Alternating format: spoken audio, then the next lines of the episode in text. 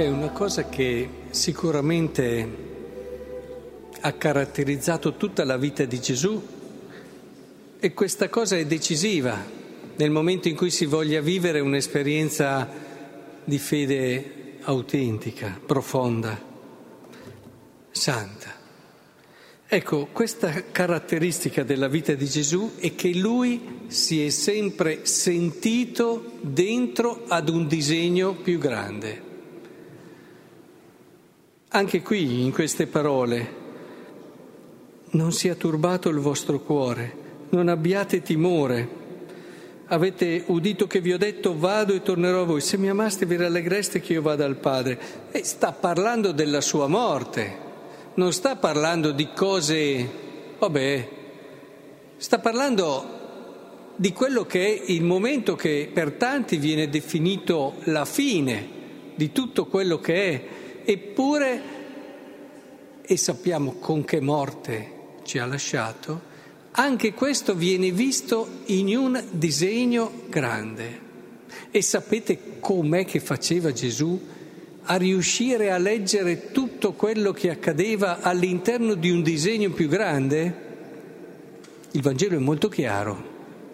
Anche quando era nei momenti di maggiore impegno, di maggiore dedizione, di successo, quando c'erano tante esigenze, tante persone che avevano bisogno, tante opere di carità che si potevano fare. Lui lasciava tutto e andava a pregare.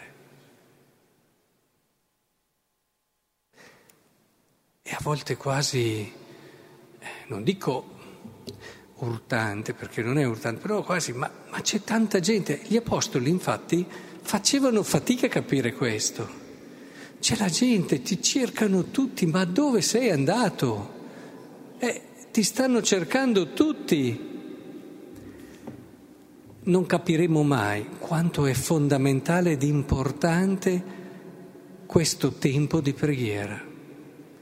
Perché la preghiera può avere tante funzioni, ma soprattutto la preghiera ci permette di vedere la vita, la nostra storia all'interno di un disegno più grande.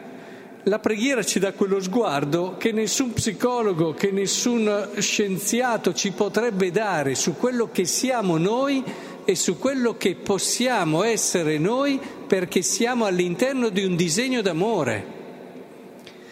Non si può fare a meno della preghiera, perché se fai a meno della preghiera, allora non ti ritrovi più dopo un po', o pensi di esserti ritrovato quando stai semplicemente seguendo quello che ti viene istintivo da fare giorno dopo giorno, secondo il tuo buon senso, ma prima o poi paghi dazio.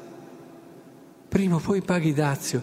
Il diavolo è molto furbo all'inizio quando cominci ad allontanarti dalla preghiera perché hai delle cose belle da fare, hai delle opere buone da fare, hai tanta carità che ti sta lì davanti, lui comincia a farti andare bene le cose, comincia ad illuderti che questo tuo darti e donarti stia facendo tanto, tantissimo bene, perché ti vuole portare lontano dalla preghiera. Perché quando hai lo sguardo corto, il diavolo ci inganna come vuole. La preghiera ci dà lo sguardo profondo, lo sguardo che vede lontano, lo sguardo che sa capire quello che accade, che lo sa leggere e che soprattutto ci colloca all'interno, come dicevo, di questo intenzionalità, diciamola così, divina, d'amore. Ecco, è fondamentale allora che noi impariamo da Gesù proprio questo, quello che sta insegnando ai suoi.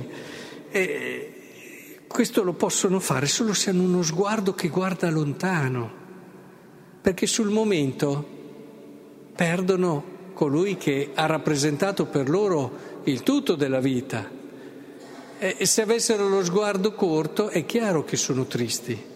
Non sia turbato il vostro cuore, si rattristano, Sapete che in Giovanni, qui siamo al capitolo 14, capitolo dal 14 al 17, con anche la bellissima preghiera sacerdotale, è il discorso di addio, no? Ci sono tutti questi discorsi di addio.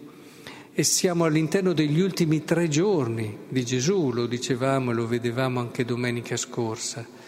E, ed è importante riuscire a cogliere come si cominciava a sentire che avrebbero perso lui. Lui sta cercando di prepararli, lo dice chiaramente. E, Ve l'ho detto ora, prima che avvenga, perché quando avverrà voi crediate.